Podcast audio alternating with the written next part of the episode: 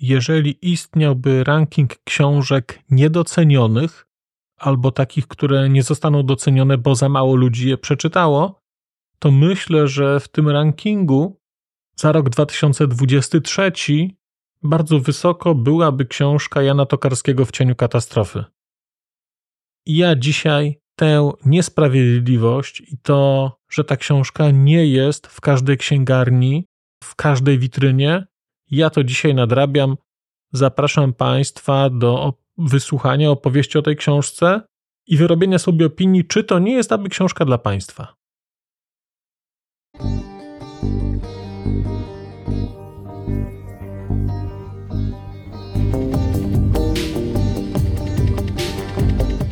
Literatura ze środka Europy.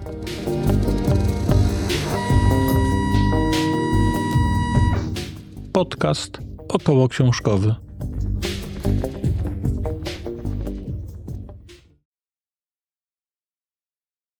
Dzień dobry, Marcin Piotrowski, podcast Literatura ze środka Europy. Jak wspomniałem, dzisiaj książka Jana Tokarskiego w cieniu katastrofy z podtytułem Encounter Kongres Wolności Kultury i Pamięć XX wieku. Książka wydana w roku 2023 nakładem krakowskiego znaku. Książka, na którą się zasadziłem, której się obawiałem, odkładałem, ale ta książka to jest jak ta lawina i kamienie. Ta książka, jak wystartuje, to ona porywa tak, że nie sposób się o nią oderwać. Jan Tokarski napisał książkę wyjątkową, a jeszcze bardziej wyjątkową rzecz zrobił znak, wydając tę książkę. Bo to nie jest literatura łatwa, to nie jest literatura popularna, to nie jest tematyka popularna. A jednak, a może właściwie dzięki temu, powstała rzecz bardzo, bardzo wyjątkowa. Przyznam, że faktu istnienia Kongresu Wolności Kultury i czasopisma Encounter nie byłem świadom z powodu swoich ograniczeń umysłowych, intelektualnych, jakichś zainteresowań, które gdzieś wątki kulturowe drugiej połowy XX wieku jakoś omijały. I kiedy wziąłem tę książkę do ręki i zacząłem ją czytać, to odkrył się przede mną świat, który na początku wydawał mi się, że jest światem minionym i że jest sztuką dla sztuki, a im bardziej tę książkę czytałem, tym bardziej odkrywałem współczesny wymiar tego, o czym Jan Tokarski napisał. W cieniu katastrofy to jest monografia. To jest monografia poświęcona pismu Encounter, pismu, które było wydawane w drugiej połowie XX wieku, pismu, które stało się rodzajem trybuny, rodzajem miejsca, gdzie intelektualiści związani z szeroko pojętą liberalną demokracją toczyli debaty. Toczyli debaty na bardzo różne tematy, tematy społeczne, ekonomiczne, historyczne, etyczne. Tego pisma już nie ma i wydawałoby się, że jest to zamknięty rozdział. No bo historia się wszak skończyła, okoliczności się zmieniły i wydawałoby się, że ten temat jest zamknięty, tymczasem właśnie wcale nie.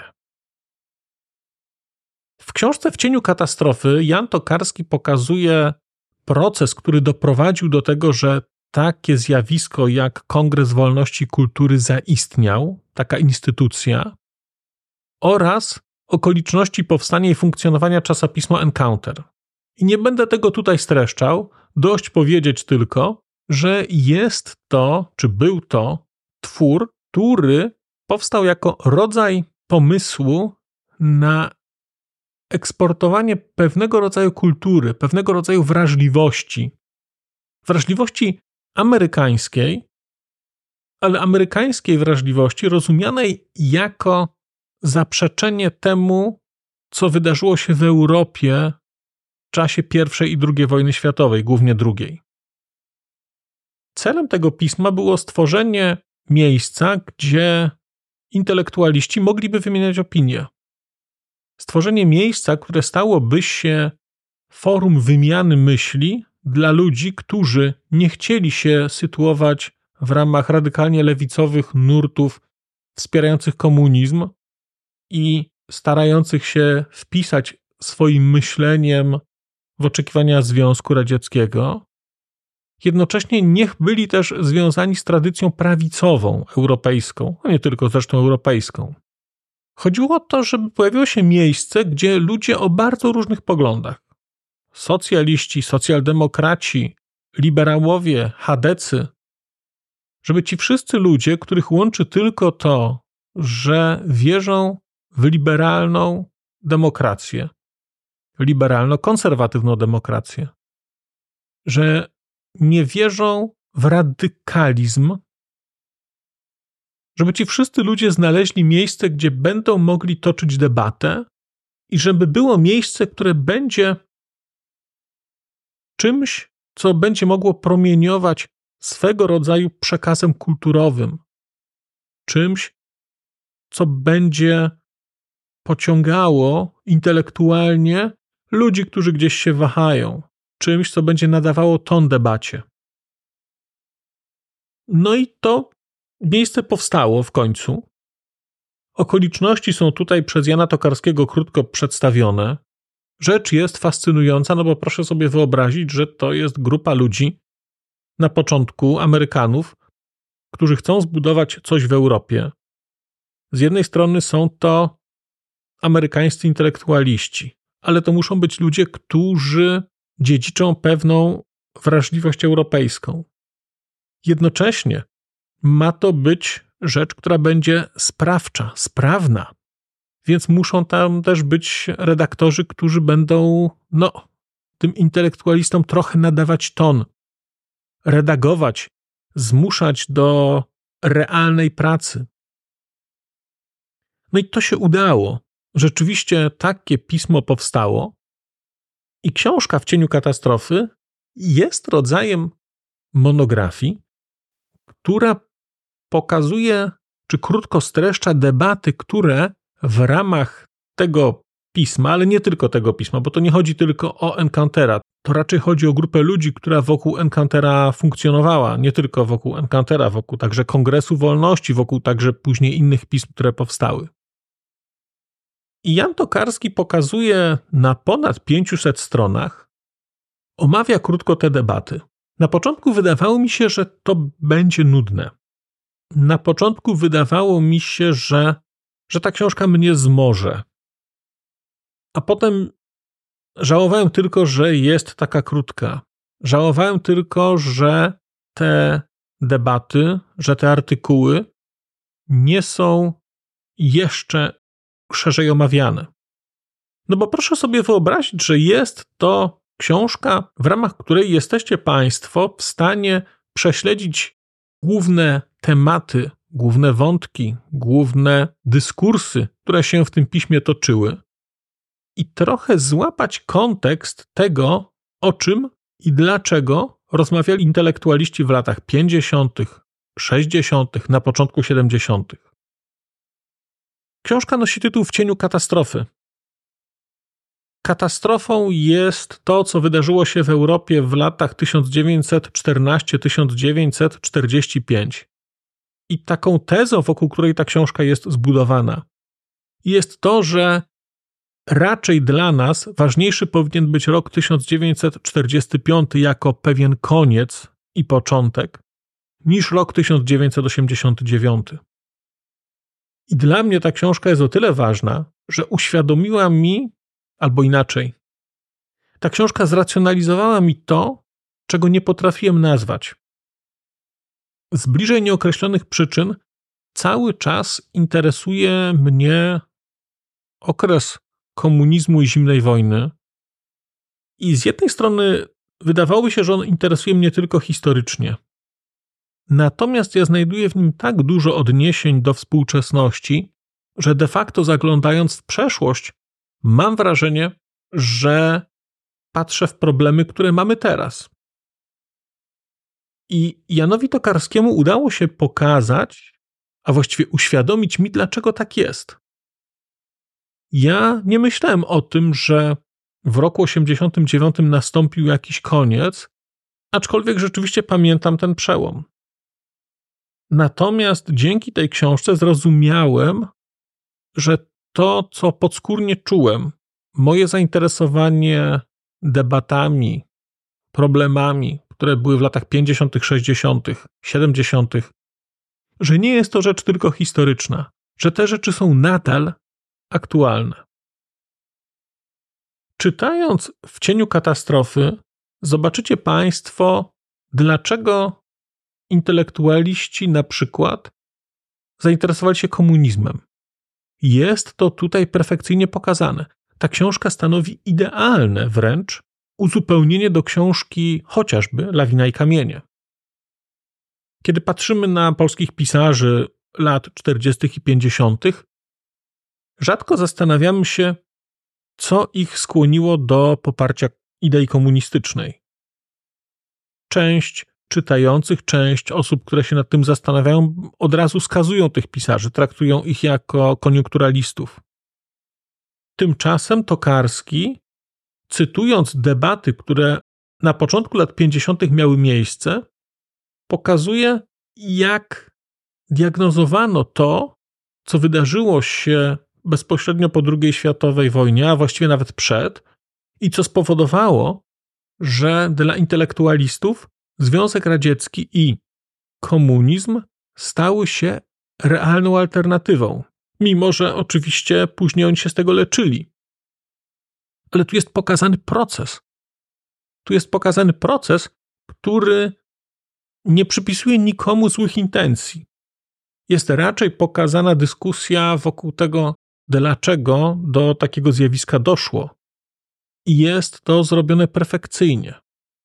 To znaczy, perfekcyjnie jest to wyjaśnione. Znaczy, czytałem te dywagacje, te dysputy, te dyskusje na łamach Encountera i byłem zachwycony, bo ktoś pisał tam rzeczy, których ja potrzebowałem, których nie rozumiałem, których sobie nie uświadamiałem.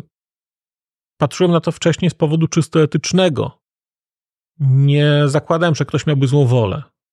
Natomiast tutaj jest to, nazwijmy to, no nie trudno powiedzieć udowodnione, ale pokazane są mechanizmy, które doprowadziły do tego, że intelektualiści traktowali wsparcie komunizmu jako realną alternatywę dla tkwienia w świecie, który już upadł czy upadał. Znakomicie jest tutaj także pokazane rozróżnienie między komunizmem a nazizmem.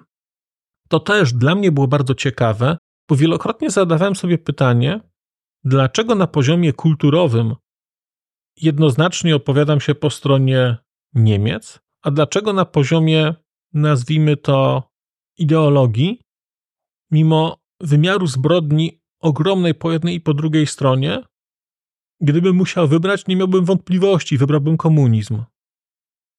I wielokrotnie się nad tym zastanawiałem, nie potrafiłem tego zracjonalizować, a ta książka i te debaty, które są tutaj cytowane, artykuły, które są streszczane, pozwoliły mi rzeczywiście dużo łatwiej to zrozumieć. Znaczy, łatwiej zrozumieć. One mi pozwoliły to w ogóle zrozumieć i uświadomić sobie pewne rzeczy. Proszę posłuchać następującego fragmentu. Stosunek do przemocy w nazizmie i komunizmie oddzielała przepaść. Same zbrodnie, rzecz jasna, były w gruncie rzeczy podobne, przyznawał Lowenthal, ale sposoby ich ideologicznego uzasadniania już nie. Nazizm charakteryzowała w jego ocenie fascynacja nagą siłą, przemocą, ową zatrważającą zdolnością blond bestii do rzucania sobie pod ludzi do stóp. Zarówno w nazizmie, jak i w faszyzmie chodziło, przekonywał uczestników berlińskiej konferencji niemiecko-żydowski historyk, o stworzenie swego rodzaju nadczłowieka, a miarą owego nadczłowieczeństwa, dodaję od siebie, lecz wynika to logicznie z wywodu Lowenthala, miała być właśnie zdolność dokonywania wielkich i okrutnych aktów przemocy. Nadczłowiek to zatem nie ten, kto po prostu potrafi zabić setki czy nawet tysiące ludzi, ale ten, kto robi to bez mrugnięcia powieką. Tu jest dalej cytat. Niczego podobnego nie daje się tymczasem znaleźć nawet na najczarniejszych kartach stalinizmu.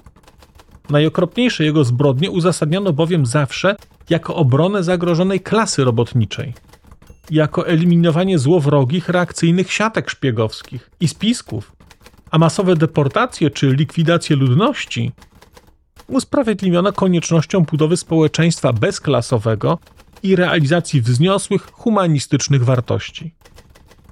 Komunizm był więc bardziej od nazizmu zakłamany i w tym właśnie paradoksalnie tkwiła jego moralna przewaga. Odmienność ta, jak przekonywał uczestników konferencji w Berlinie Lewenthal, nie tylko nie była pozbawiona znaczenia, ale sprawiała, że między niemieckim nazizmem a rosyjskim komunizmem rysowała się drastyczna, zasadnicza różnica. Jej wyrazem był według historyka kontrast między ostentacyjną nieczułością strażników w sowieckich obozach pracy i rozmyślnym sadyzmem panującym w nazistowskich koncentracjonlager, mających na celu wzmocnienie charakteru elity SS. Fala protestów, jaka przetoczyła się przez państwa bloku sowieckiego w roku 1956, również wydawała się Lewentalowi dowodem potwierdzającym istnienie tej różnicy. W nazizmie, przekonywał, nic podobnego nie mogłoby mieć miejsca, bo nie było żadnych uniwersalnych, humanistycznych wartości, na które nazizm by się powoływał. I potem jeszcze dalej jest przypis, który mówi tak. W zamieszczonym w książkowym wydaniu debat z konferencji posłowiu Michael Polanyi odpierał zarzut nazbyt łatwego wrzucenia nazizmu i komunizmu do jednego worka w następujący sposób. Marksizm i nazizm różnią się od siebie zasadniczo, chociaż wydaje się, że są do siebie bardzo podobne. Marksizm to rewolucyjna odmiana utylitaryzmu, a nazizm rewolucyjny romantyzm. Zbliża ją jednak do siebie łączący oba nurty podobny rodzaj magnetyzmu. Ofiarowują drogę pełną potężnych politycznych doznań zagubionym masom, ludziom naraz pełnym moralnej frustracji i woli buntu, a także moralnego sceptycyzmu. Nie przez przypadek, jak sądzę, wiązałem więc obydwa ruchy ze zjawiskiem nihilizmu. To tylko fragment. W tej książce tego typu debat jest więcej. Ona wychodzi od tragedii II wojny światowej, ale porusza tematy komunizmu, tematy relacji między nazizmem a komunizmem, później przemian kulturowych, które mają miejsce w Europie lat 60., rewolucji obyczajowej końca lat 60., początku lat 70., wzrostu znaczenia społeczności afroamerykańskiej w Stanach. Są znakomite, absolutnie znakomite rozważania na temat przyszłości, powiedzmy, cywilizacji. I to są rozważania takich chociażby ludzi jak Daniel Bell, jak Zbigniew Brzeziński. Jest kapitalna taka koncepcja, którą prezentuje to Brzeziński, technotroniki. To są rzeczy, które były pisane przed 50 laty i które są nadal aktualne. Wątki dotyczące rosyjskości, dotyczące takich wojen, jakie w tej chwili widzimy, które prowadzi tak zwane mocarstwo, które to mocarstwo nie może przegrać, więc prowadzi taką dziwną wojnę. Te wszystkie rzeczy tutaj są. I ta książka jest okrutnie, okrutnie aktualna. Okazuje się, że rzeczywiście pomiędzy tym, co było przed 50 laty czy 70, a tym, co jest, jest bezpośrednia łączność kulturowa. Te tematy, które nam wydają się nowe, one wszystkie były i co więcej, diagnozy tych intelektualistów z lat 60., 70. są porażająco wręcz aktualne. Jeżeli interesuje Państwa teoria prawa, historia idei, jeżeli interesują Państwa nauki polityczne, historia XX wieku, to ta książka to jest absolutny skarb. Wydaje mi się, że bardzo niewiele jest tego typu opracowań, a to jest coś znakomitego. To jest coś absolutnie znakomitego i naprawdę wdzięczny jestem znakowi, że taką książkę zdecydował się wydać, bo to nie jest książka bardzo popularna.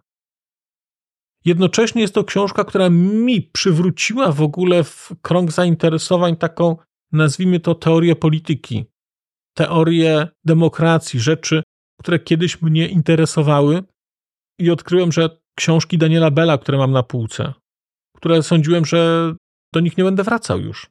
To ja myślę, że do nich wrócę właśnie dzięki tej książce i dzięki temu, że ona mi pokazała, że te debaty sprzed iluś lat są nadal aktualne. Tokarski w tej książce podnosi także wątek końca kongresu, czy problemów, które on miał, dlatego że okazało się, że była to instytucja finansowana przez CIA, aczkolwiek oczywiście ona była finansowana no, w taki sposób, w jaki CIA finansowało wiele różnych innych aktywności. Miała to być alternatywa kulturowa dla ofensywy w latach 50., 60., ofensywy komunistycznej i właściwie poza pieniędzmi to CIA tam nic nie zrobiło, ale radykalna lewica w Stanach Zjednoczonych w połowie lat 60. podnosiła argument uwikłania tejże gazety w propagowanie amerykańskiej polityki. Było to absolutnie bzdurne, no ale, no ale gdzieś jakiś efekt odniosło.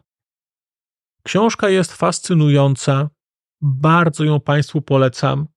Politolodzy, prawnicy, filozofowie, socjologowie, ludzie, którzy studiowali nauki polityczne, myślę, że czytając tę książkę, to przeniosą się w czasie do swoich studiów, do tych wątpliwości, które kiedyś mieli. A rzecz, mówię, wydawało mi się, że będzie podróżą w czasie, a wcale nie, bo okazało się, że jest to most w czasie. Most, który łączy to, co było, ze współczesnością. Książka, która zaskakiwała mnie aktualnością co kilka stron, i jest to, wydaje mi się, chyba jej największa zaleta. Chciałbym skończyć ten mój jakże głęboki wywód ostatnim akapitem tej książki, epilogiem, w którym Jan Tokarski pisze tak.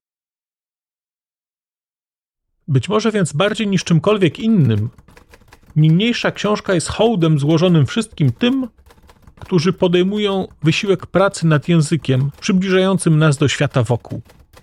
W szczególności dla redaktorów i autorów niszowych, intelektualnych czasopism, którzy ponad zgiełkiem codziennych politycznych przepychanek próbują uczynić rzeczywistość wokół nas bardziej ludzką, to jest w większym stopniu zrozumiałą.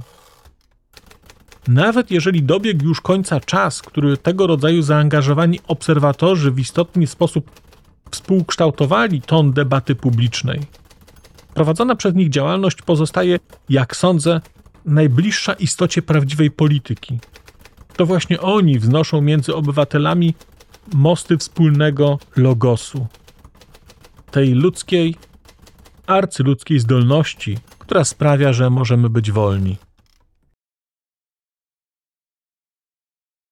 Tak kończy Jan Tokarski, to jest ostatnie zdania tej książki. Ale ja bym powiedział, właściwie mógłbym przeczytać to w stosunku do autora i do wydawnictwa. I niechże ten mój żenujący pseudowywodzik będzie wyrazem hołdu dla wydawnictwa, że wydaje takie rzeczy i dla autora, że pisze takie rzeczy. Że w czasie, kiedy zalewani jesteśmy intelektualnym śmieciem, zalewani jesteśmy tandetą populizmu, hejtem, polaryzacją, że pojawiają się książki, które promują powrót do świata, który był. Nie da się do tego świata wrócić, ale można chociaż aspirować do tego, żebyśmy w oparciu o takie wartości, które kiedyś były realne, żebyśmy jakoś funkcjonowali. Bardzo Państwu w cieniu katastrofy polecam. Znakomita książka bardzo otwierająca oczy. Dziękuję za dzisiejsze spotkanie. Powrócę do Państwa już wkrótce, a tymczasem żegnam się. Do usłyszenia.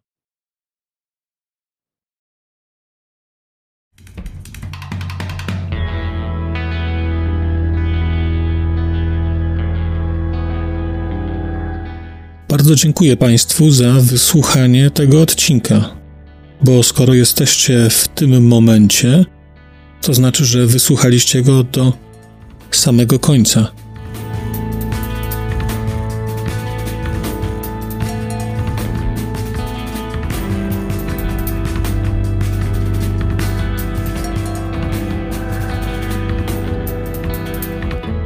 Słuchaczy platform podcastowych chciałem zaprosić na kanał na YouTube, gdzie znajdziecie Państwo te same treści, ale dzięki modułowi komentarzy będziecie mogli wejść w interakcję z innymi słuchaczami tego podcastu i dzielić się swoimi spostrzeżeniami dotyczącymi książek, ale nie tylko.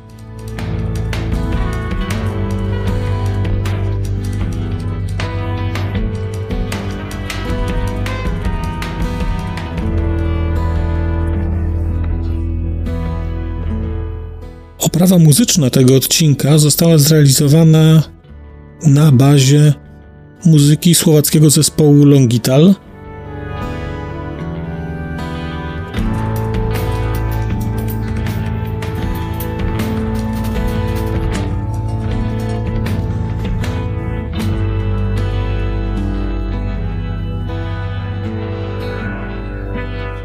Longital to Wspaniała słowacka grupa, której muzyka jest dla mnie kwintesencją nowoczesnego brzmienia Europy Środkowej. Bardzo Państwa zachęcam do posłuchania tego zespołu i chciałem podziękować Shinie i Danielowi, że zgodzili się na wykorzystanie ich muzyki w moim podcaście.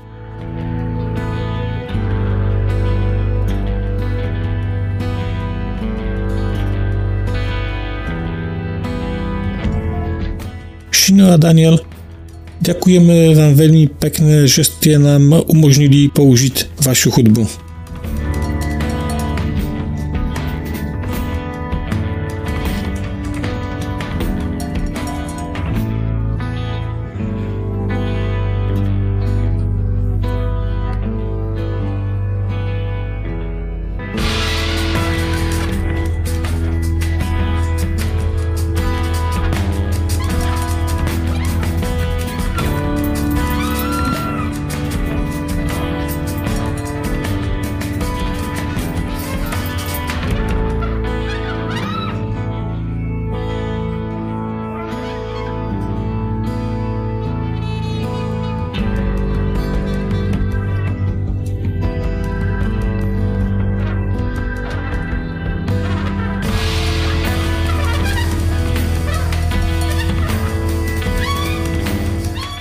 No i to jest naprawdę wszystko. Dziękuję i do usłyszenia.